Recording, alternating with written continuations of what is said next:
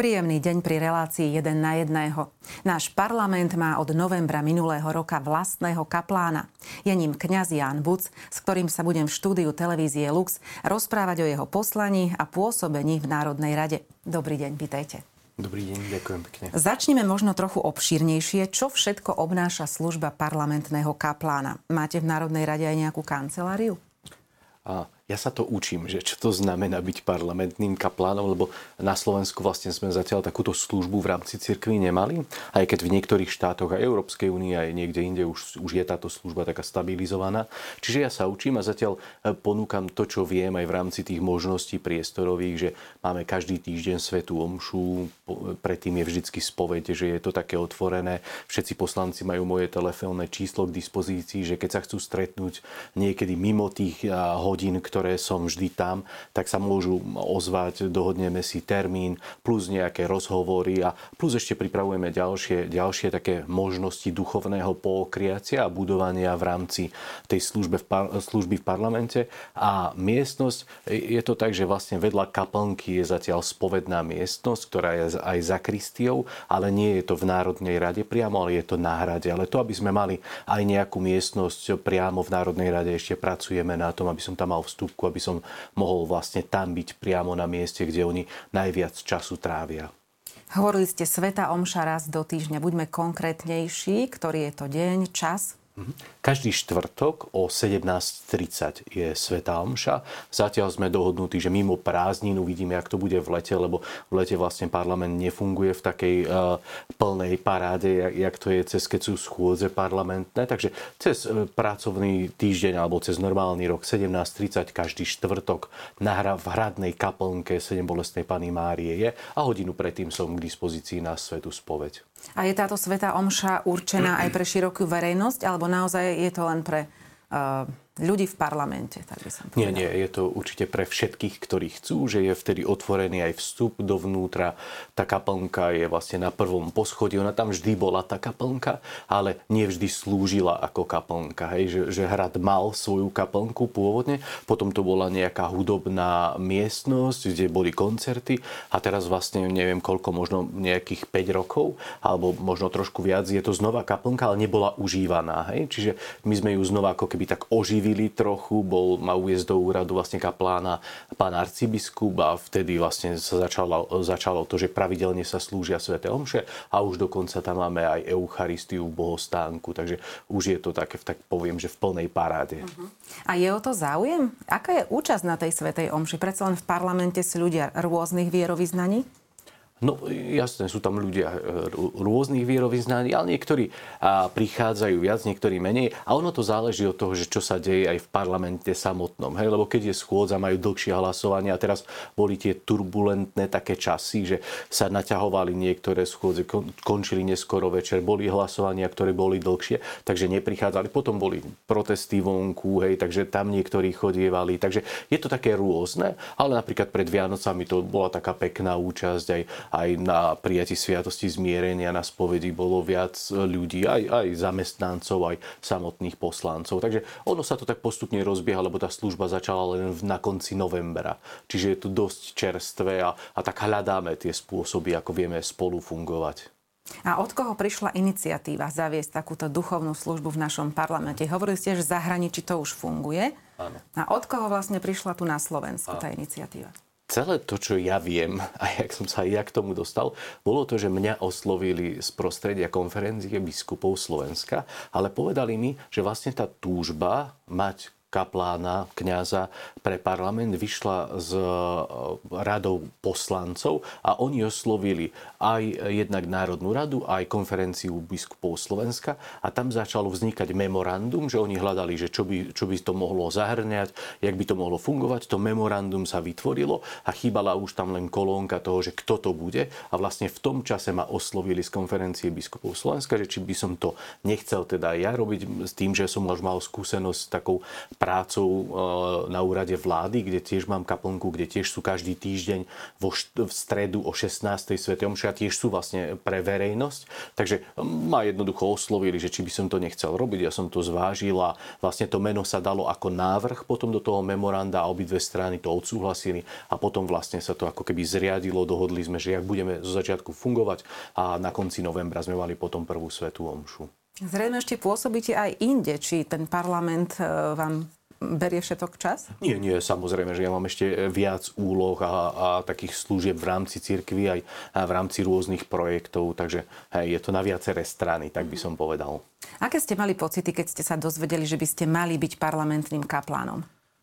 No, bola to taká výzva pre mňa, stále je, hej, lebo hovorím, že je to stále ako keby v takom rozbehu a nevedel som si úplne predstaviť, že čo to bude obnášať, jak to bude fungovať. A teraz už mám asi takú svoju predstavu, ale vtedy to bola aj taká výzva a som si povedal, že, že nie je to určite niečo, čo budem e, robiť e, doživotne, ale ako e, mám rád to, keď môžem pomôcť rozbehnúť nejaké veci a potom to odovzdať niekomu, kto to bude robiť ešte lepšie, ak je a bude to ťahať ďalej. Takže na nejaký čas som tam a uvidíme, že dokedy. A, a stále je to výzva, ale, ale páči sa mi to, že je to taká služba, ktorá je možno taká špeciálna špeciálna, ako zo špeciálnej pastorácie.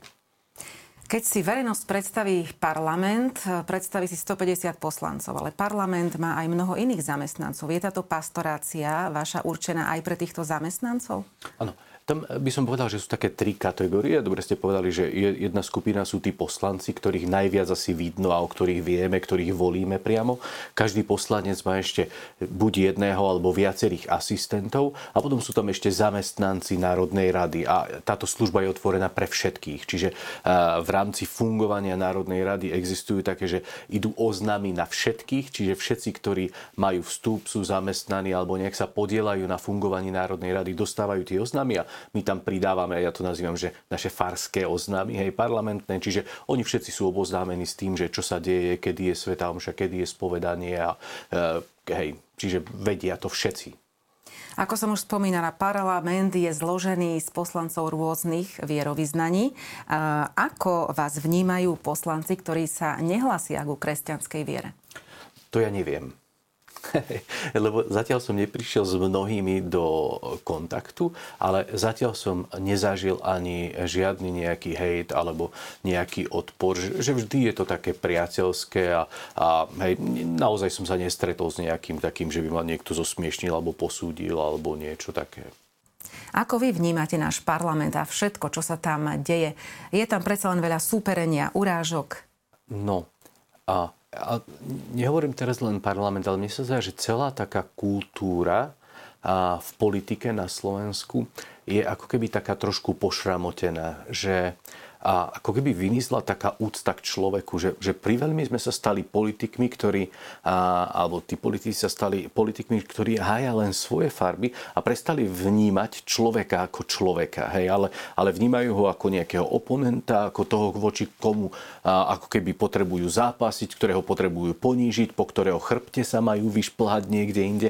A toto už ako mne sa zdá, že, že nielen ako medzi nami kresťanmi, kde my máme si preukazovať lásku, kde mám na druhého pozerať pozerať e, s úctou, kde ja mám v druhom vidieť Ježiša, lebo on to sám povedal, že čokoľvek ste urobili jednému z mojich najmenších, mne ste urobili. A ja teraz, keď niekoho ponižujem, ubližujem, haním, beriem mu dobré meno alebo čokoľvek, tak ja si môžem predstaviť, aha, že to teraz robím Ježišovi. Ja teraz to možno posúvam na jednu stranu, ale na druhej strane ja naozaj som presvedčený, že každý človek je hodný úcty. Hej? Už len to, že je človek a my si ju potrebujeme preukazovať. Hej? A, a mne sa zdá, že v našej tej politike zmizla takáto kultúra, že, že nám chýba taká úcta človeka k človeku a potrebujeme ju znova hľadať a možno aj vážiť slova, ktoré hovoríme o iných ľuďoch a, a, a dá sa povedať pravda aj slušne a nemusí to byť až také, ja neviem, niekedy až zvulgarizované tie slova. Takže a podľa mňa sa to znova potrebujeme učiť a, a mať úctu aj, aj k ľuďom, ktorí majú opačný názor ako ja.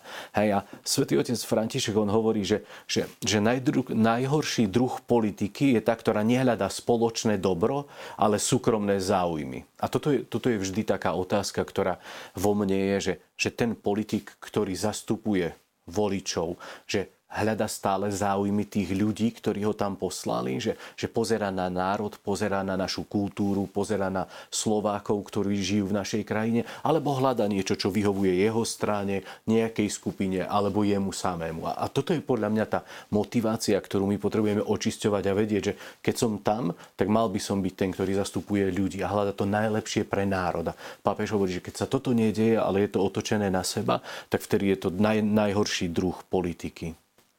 Ste tam ešte relatívne krátko na tej pozícii parlamentného kaplána, no dalo by sa to tak nejako zhodnotiť, aspoň to krátke pôsobenie, čo sa podarilo, čo, čo sú tie výzvy, ktoré, ktoré ešte by ste chceli naplniť, aké sú vlastne vaše plány do budúcna?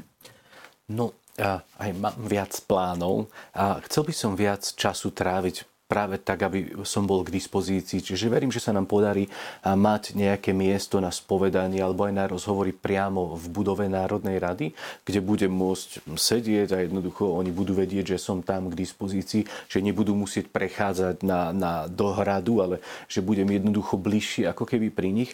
A chceli by sme, a pracujeme na tom veľmi intenzívne teraz, rozbehnúť každú stredu, keď je schôdza, tak také krátke biblické stretnutie na 15 minút s takou takou modlitbou, že si prečítame niečo zo svätého písma, a bude to otvorené vlastne aj pre e, ľudí z iných církví, že, že hej, Sveta Omša je výsostne ako keby katolická, aj keď tam chodia niektorí z iných církví, ktorých poznám a je to pre mňa takým povzbudením, ale chceli by sme aj na 15 minút sa stretnúť, len sa pomodliť spolu, prečítať si zo Svetého písma niečo, trošku k tomu nejakých pár myšlienok a, a jednoducho ísť ďalej do práce. Čiže ako keby také trošku nadýchnutie sa. Takže toto pripravujeme a plus potom existujú také a, modlitebné poslanecké ranejky viacerých druhov, na ktoré chodievam a kde naozaj sa stretneme, rozprávame, modlíme. A chcel by som do budúcna, lebo toto je taký systém práce, že, že existujú modlitebné ranejky parlamentu v mnohých krajinách. Že, že toto je ako keby také niečo, čo sa deje a chcel by som, aby sme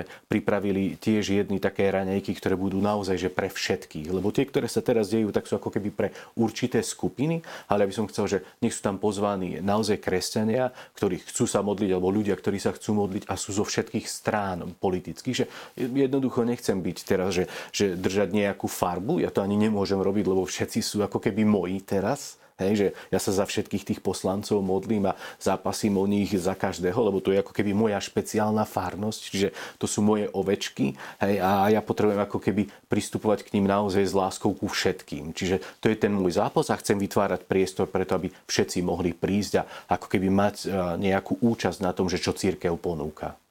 Tak ja vám prajem, aby sa vám tá vízia naplnila. Ďakujem za sprostredkovanie takej atmosféry v parlamente očami parlamentného kaplána. Prajem ešte všetko dobré. Ďakujem veľmi pekne. O poslaní, pôsobení aj plánoch v Národnej rade som sa dnes rozprávala s parlamentným kaplánom Janom Bucom. Ďakujem vám za pozornosť a dovidenia opäť o týždeň.